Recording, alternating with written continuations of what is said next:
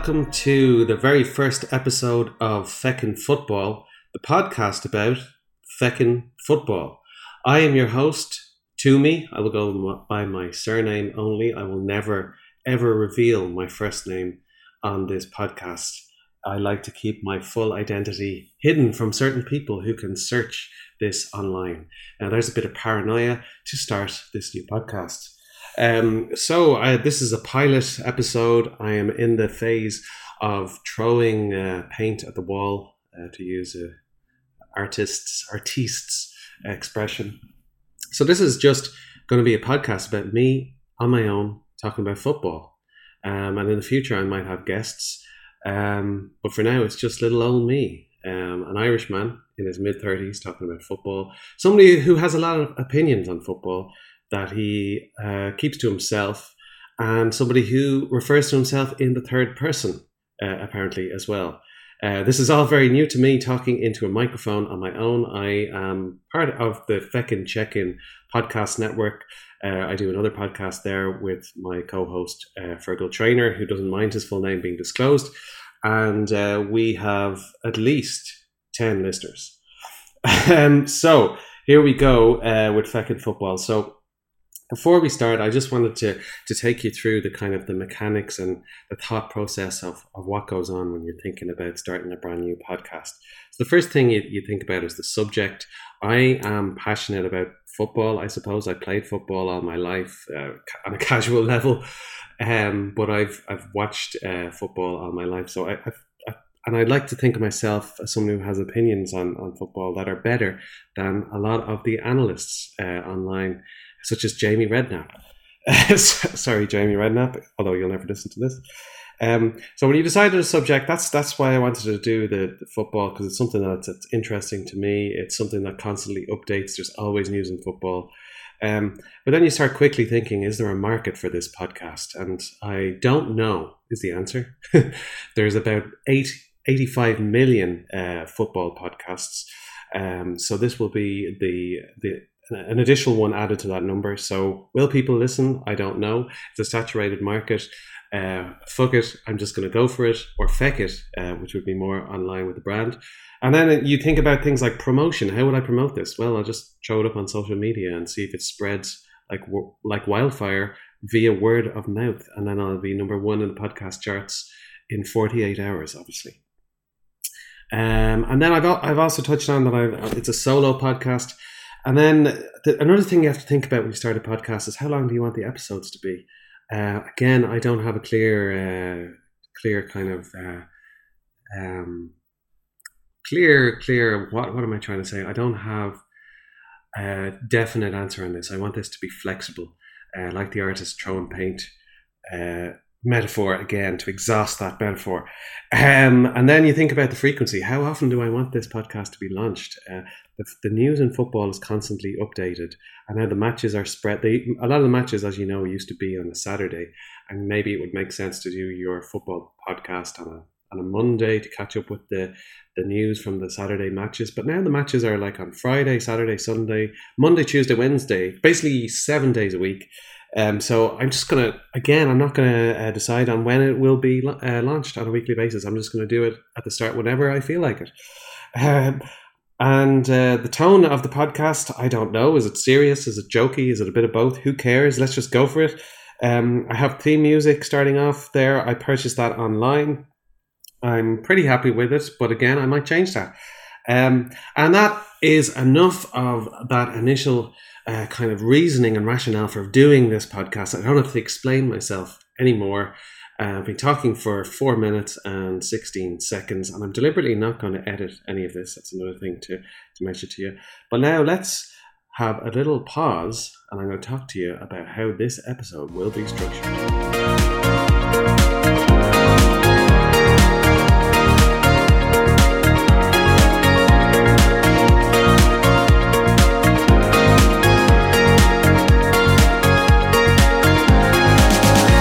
This first episode and maybe the following episodes uh, with Feckin' Football will be structured in the following way. I will start off by reviewing a match, um, and then I will catch up on some other matches that are, are, of interest to me, and then I'll look at some kind of the, the broader world of football as well. So it'll be mainly focused on the English Premier League because that's the league I follow uh, most closely. Uh, but I'll try and get in some other international football news as well. So the match I am reviewing this week is Manchester United uh, versus Arsenal, uh, which took place yesterday on Sunday, the 1st of November. No need to put in the date there, uh, but I did anyway. Um, and that match, as you know, or maybe don't, but I'm assuming you know that uh, Arsenal won that uh, 1 0. Um, and that was the first time in, a, in several years that Arsenal have, have won a match at uh, Old Trafford. Arsenal tended to have a mental block about going to to Old Trafford. There's been a lot of articles written in the media about this this week. It's kind of been a the, the narrative that's been pushed that Arsenal couldn't win at Old Trafford. Um, they weren't. It wasn't in their mentality to go there.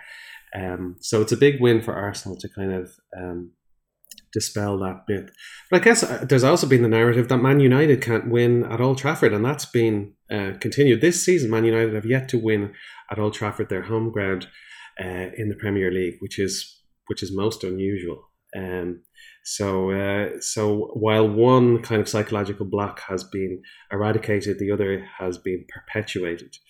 Um, so, um, I think what's interesting about this match um, was the, I suppose, the team selections and the form formations. Uh, Arsenal going for their kind of uh, four, two, whatever, three, four, one, uh, two or whatever the hell it was. you know the one where they have uh, Aubameyang up on the left, they have Lacazette in the middle, and then they have uh, either Willian or Pepe on the right wing, and that's kind of their their forward three unit. Uh, I think they they put in Willian. Uh, he seems to be used by Mikel Arteta uh, when the matches are bigger, when he wants a more conservative conservative approach. Um, and there's kind of uh, at the back, you kind of you have Gabriel, the new signing. You have Rob Holding. Um, you have Bellerin. Um, you have uh, Tierney. So it's a quite quite a strong backline for Arsenal. Uh, Gabriel is very good uh, compared to some of the previous absolutely terrible uh, centre backs that they've had in recent years. I won't name the people, but you know who, who they are. Um, and then you, and, and there's kind of a, quite a consistent structure in the Arsenal team overall, and also Thomas Partey, the, the new signing, settling into midfield very well, which I'll uh, kind of get back to. Um, and then United, um, I've, I've just been reading an article there by uh, Michael Cox um, in The Athletic, and he's been talking about how Man United have decided to base their team around number 10, uh, Bruno Fernandes. Um, and that's probably led them to going with the diamond which they used in this match, uh, which had suppose Fred at the base of the diamond, and then you had uh, Scotty McTominay at the right hand side, and then you had Paul Pogba on the left, and then you had Bruno Fernandes at number ten at the head of the diamond.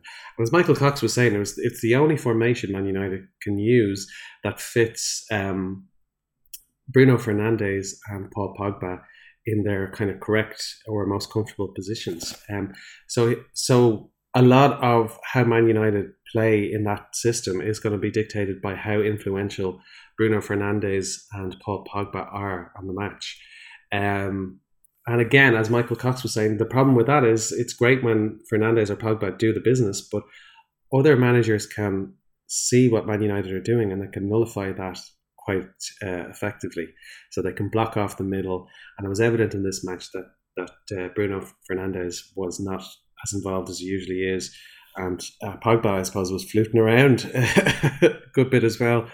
Um, so the formations were interesting. You kind of had Arsenal with a kind of methodical approach with the high press. Um, they, have had uh, this approach a long time. Man United have been fluting around with different ways to get Fernandes on the ball as much as possible. Uh, so there was that dynamic, and you could see throughout the match that Arsenal were playing in a much more co- coherent and structured way. I think they were probably less creative, or, or they're less creative at the moment than other teams that are more fluent, but they kind of have quite a structure in how they pass the ball at different angles and around the pitch, and how they press. They try to press United quite high up the pitch, and that brings us to the United backline. Um, you have um, Luke Shaw, uh, Harry Maguire, Lindelof, and uh, uh, what's his name? Win Bissaka. Sorry, I've gotten his his name wrong. Uh, apologies. Uh, I'm not going to correct that. But uh, the problem is uh, with them is that they're not very good. They're not very energetic on the ball. Lindelof and Maguire. Maguire is, I think he he has the wrong body shape, and he's too slow to be a, the, the centre back. You want somebody to be like fluid and athletic and move around and fast. Like he's very strong and he's very he's all right defensively, but you don't. I just he's so sluggish bringing the ball out. And then Lindelof, I don't know, he's just he's no power. He's no power in his, his physique. He's he's again the wrong physique. He's too small. Uh, he's technically okay, but he plays very safe passes. I think he doesn't really give you anything. And then if you have like the likes of Fred and McTominay dropping back from midfield to start the play, that is a recipe for I I don't know like it's a recipe for boredom is what it is. Um, they're they're not they're not getting things going. And in this match, they couldn't get Pogba and Fernandes into the match because it was Fred and McTominay were in those kind of deeper positions. Um, so not very good for Man United back there. Luke Shaw is seems a little bit below the required standard for a team that's aspiring to be be in the in the top four. I would say he's he's good. He's good technically. He's, he's steady, reliable. But again, he's a bit sluggish. I think I don't be giving out about people's body shape uh, all the time, but he seems a bit overly overweight, maybe. Um, uh, and then when when Bissaka on the other side, uh, very very good defensively, very solid, but he seems to be limited with the ball. So so I think with, with that back four, and with Arsenal pressing so high, I think that was a recipe for Arsenal to to dominate the game when they didn't have the ball, and that's that's kind of what happened. And then I suppose the question was then, with, with Man United out of sorts and, and not playing through a, a co- coherent system with people dictating the play, it was kind of like, can Arsenal now make their advantage count? Um, and in the first half, they created, I'd say, two or three good opportunities, but again, as Arsenal is the, is the problem of too much structure um, probably is the, is their issue. Without those individual flair players that, that create something out of nothing, um, and that's a deliberate approach by, by the coach uh, Mikel Arteta. Um, so I guess it was the the question was will Arsenal make it count?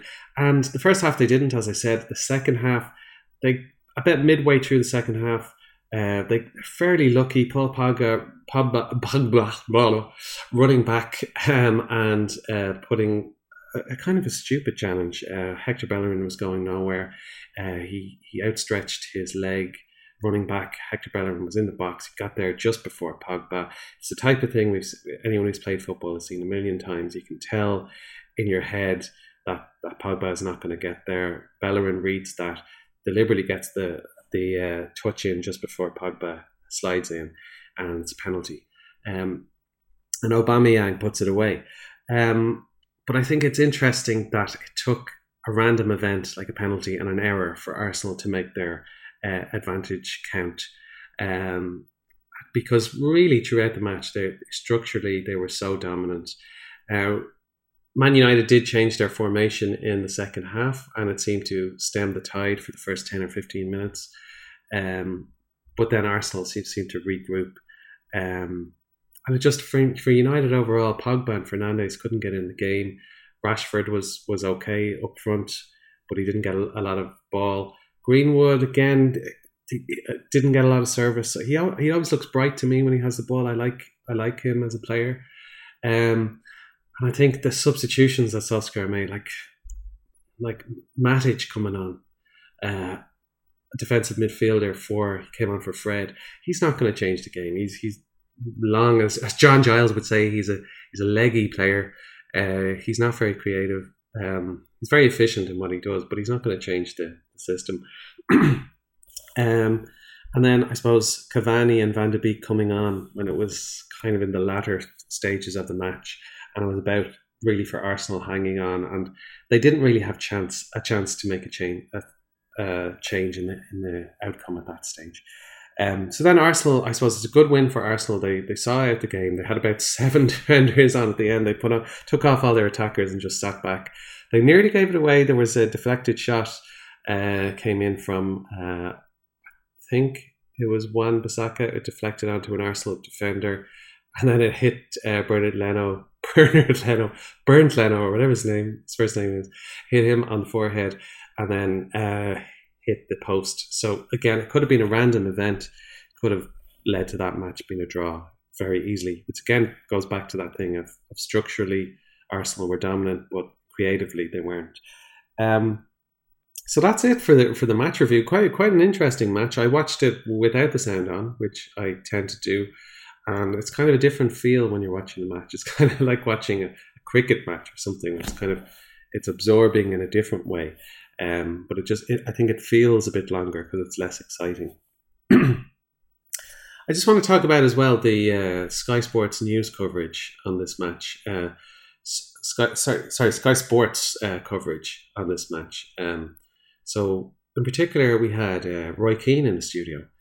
Um, and I've noticed just from watching uh, Roy Keane, I suppose in the last year in, in, particular, but he's always been like this, is that he gets quite angry. Um, and when you ask him for like a reason why Man United lost that game, he always puts it down to individual players not trying hard enough enough not closing down, individual errors, um, and you can see him getting more and more angry. He often says things like, "That's not what a Man United player does. These players, I wouldn't trust them. There's no, these players aren't leaders." You'll often say things like that. Graeme Souness is a bit like that too. Graeme Souness wasn't on duty yesterday, but it's interesting if you press Roy Keane. Uh, for tactical insight or his his kind of idea of why um, and United lost the game, he goes back to those individual errors. And I just think that's quite limited because individual errors and uh, effort that people put in is is part of it's part and parcel of football. Like everyone who's played football would see that you're going to make a couple of errors in a match, um, but you're more likely to put to make errors in the match if you're under pressure. So the more pressure you're you're under, the more errors you're likely to make. So when you have the ball, when you're in control, when you know what you're doing, you feel calmer. You're you're under less stress when you have the ball, and less stress when you don't have the ball. So like what I'm trying to say is that from in my opinion, I think it's actually tactical reasons and team selection reasons that are the main factor in Man United losing that match, not the individual errors. So, so have a look out there for, for, for Roy Keane. I think anyone who, who challenges him or or who uh, tries to take the conversation in a different way is brought back to this kind of angry uh, criticizing of, of players. So I guess Roy Keane uh, dominated the um, the analysis. Really, he's he's a very charismatic figure. He's very articulate. Uh, Tim Cahill and Jamie Redknapp. I don't really remember anything that they said um, in in comparison to Roy Keane. Um, so I think that was interesting. I'll I'll, I'll try and comment on um, sports coverage uh, if I can uh, when I'm reviewing these matches. Um, and then there were just uh, some social media um, reactions to the match. Uh, the Ole out uh, hashtag, which I'm just googling here to get some examples. The Ole out, Ole being Ole Gunnar uh, Solskjaer, Skjar, the uh, Man United. Um, uh, manager. Uh, he's been there maybe around 18 months or maybe more now. Um, and he hasn't made much progress considering the, the investment in the team. Arguably, uh, a lot of that is down to uh, the lack of support and the lack of um, high profile signings, like top quality signings that have been made in Man United. Um, but in the Ole out uh, uh, hashtag, some uh, fans are saying. So, in response to Man United, who tweeted, "We turn our attention to the to the Champions League," uh, Alec has replied, "No, Ole out, embarrassment of the club." So we just said, "No, we don't turn our attention to that." Uh, uh, Fat Lad says, after the Leipzig game, I got abused for tweeting Ole out. My response was, my opinion doesn't change after one result. After yesterday's result, I also tweeted it. It had nobody abuse me. Either people only back him when he wins, or they don't back him at all and just do it for clout. Um, then um, Jez says, "Has Ole been sacked yet at Man United?" Um, and I'll just read out one more. Uh, the Man United way says Edinson, Cavani coming on and being played on the left. Van de Beek hardly being played at all since he's arrived. Do you think we are seeing Ole trying to show the fans that the players signed were by the club and not the players he actually wanted? And then Harry responds, "No, it's not. It's not. Stop trying to defend him. He's just clueless. Managers get players they didn't originally want all the time, but they make it work. But no, not Ole. He's sending a message. Do me a favour. Ole out. Do me a favour is a expression that I noticed uh, Roy Keane use. Uh, I think it's a, it's a shorthand for do me a favor and shut the hell up. I think that's what it uh, um, uh, points towards. Um, so that's Man United and Arsenal in the bag. Um, how are the teams progressing? Are they looking for uh, the rest of the season? I think Arsenal are showing uh, signs of progress. They're um, not in terms of points in the Premier League, but they're, you can see they're in, on an upward curve because they have a structure and a, a rationale to how they're playing. Uh, they're getting big results away to big six uh, teams at the moment, um, and Arteta has changed their mentality. And and uh, Tom Thomas Partey is an excellent signing. That's that's clear to see. He's he's excellent on the ball. He's excellent tackle. He's athletic. Uh, he's really really good. Um, and uh, Gabriel, the defender, looks looks a great signing as well. So it's it's looking quite promising for Arsenal. Um, not title contenders, obviously. They're just a bit short um, creatively and a bit of steel. I think they're lacking in different parts of the pitch. Man United, it's really hard to predict because they seem to change from each game to the next. So the last game, uh, they won 5 0 against uh, Leipzig in midweek. And this week, they are uh, absolutely pretty shocking against Arsenal. Um, but again, a lot of that is down to uh, Arsenal nullifying Man United's overdependence on Fernandes and Pogba uh, to be creative. Um, so that's we'll do it for Man United and Arsenal review. I'm going to finish off today's podcast with a kind of a quick rundown of the other matches, and I'll come back to that in a second.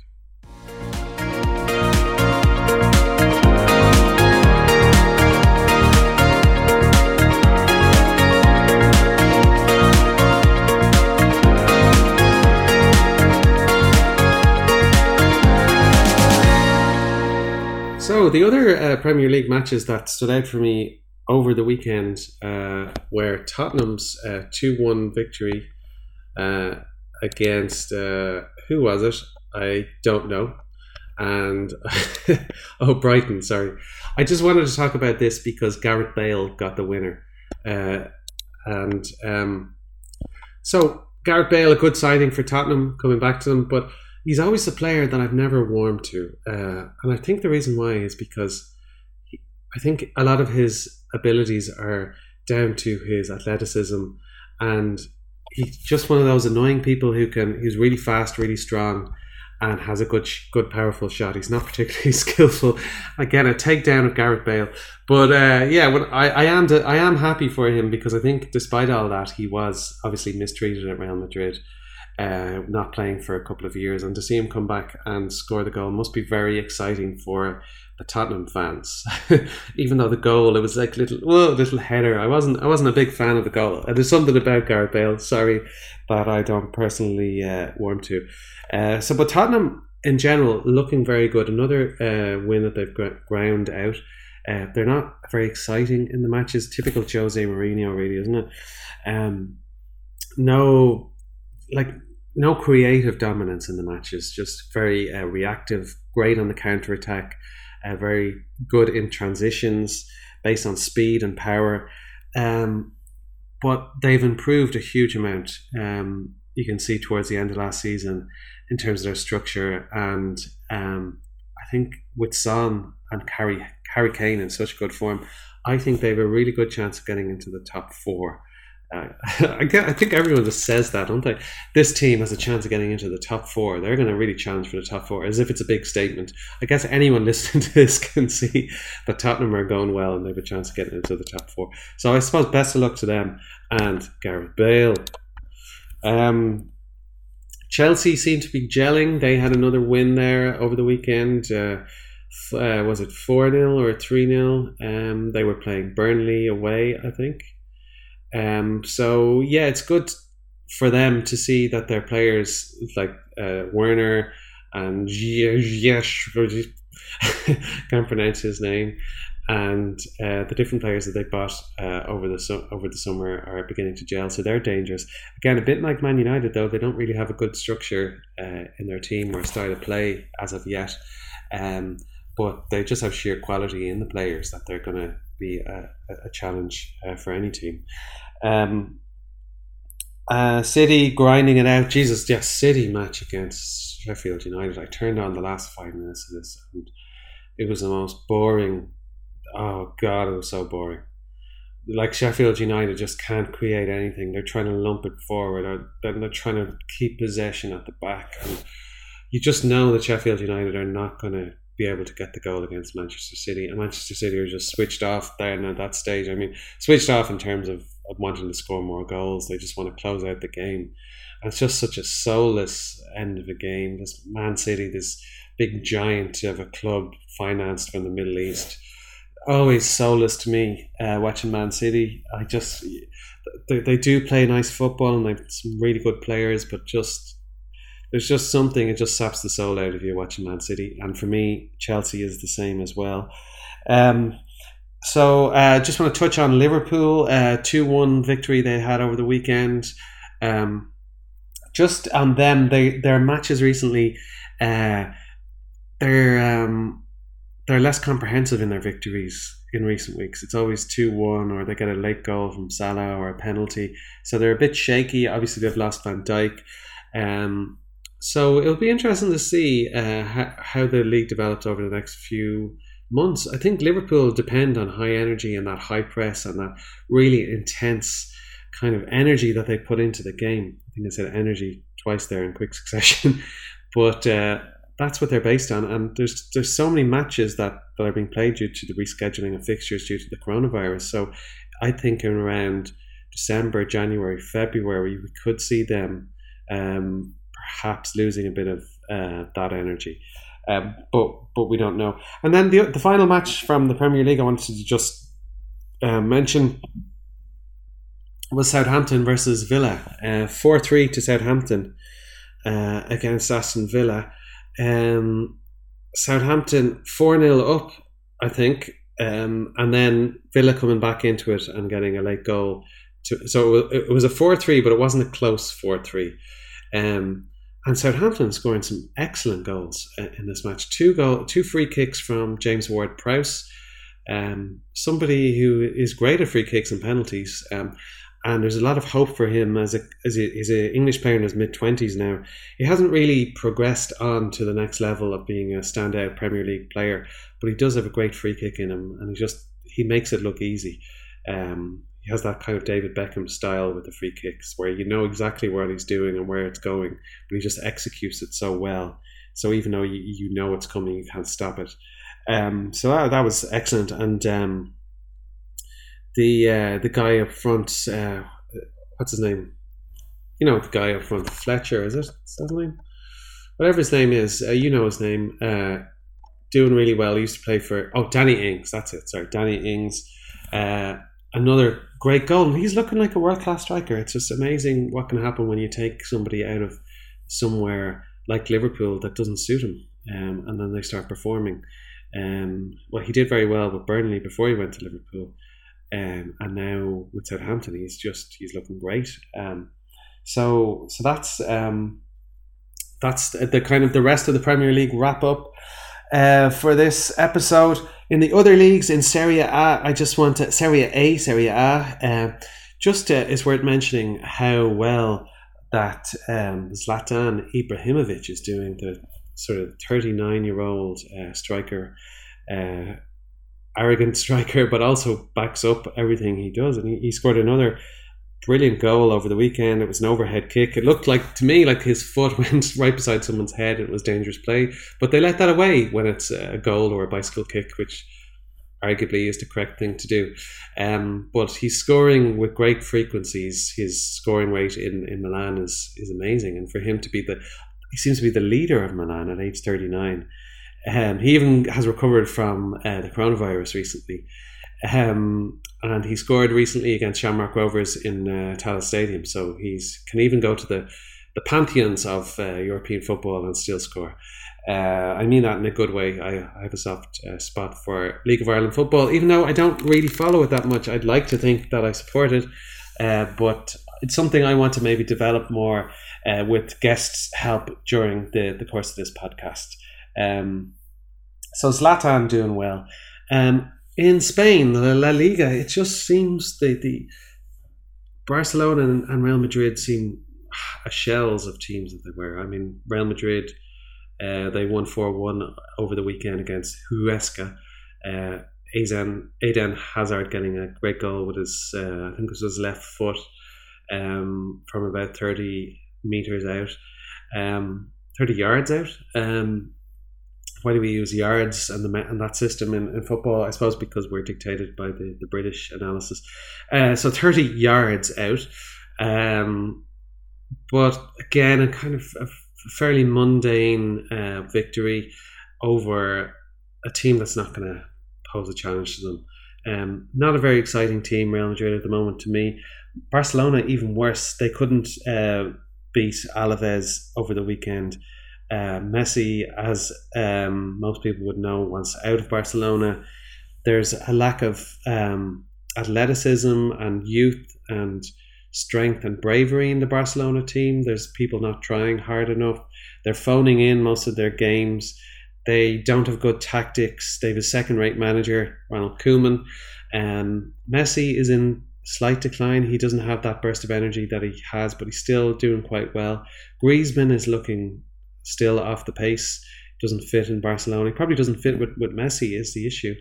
Um, and they have a lot of players who um, are either too old or players who are not quite at the level uh, of Barcelona were in the past. Um, one promising young player is Pedri, who seems to have the look of a young uh, Xavi or Iniesta about him but I suppose it will take him a few years to develop.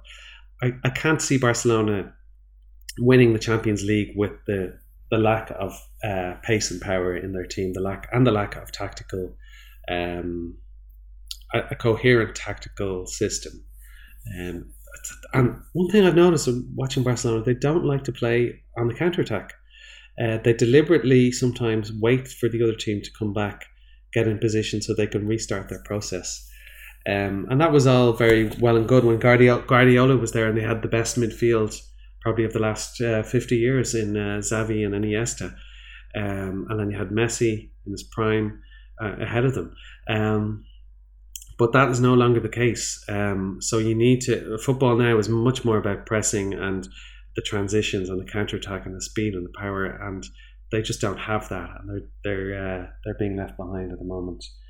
Um, that's about it. I, I wish I had something to say about the League of Ireland. It seems to be coming to uh, quite a competitive ending. I want to look into that a bit more with maybe uh, a guest slot. Um, I am not really following it. I want to just mention maybe Dundalk um, put up a good show against Arsenal. Unbelievably, though, they didn't make a, f- a single foul against Arsenal in the in the entire match.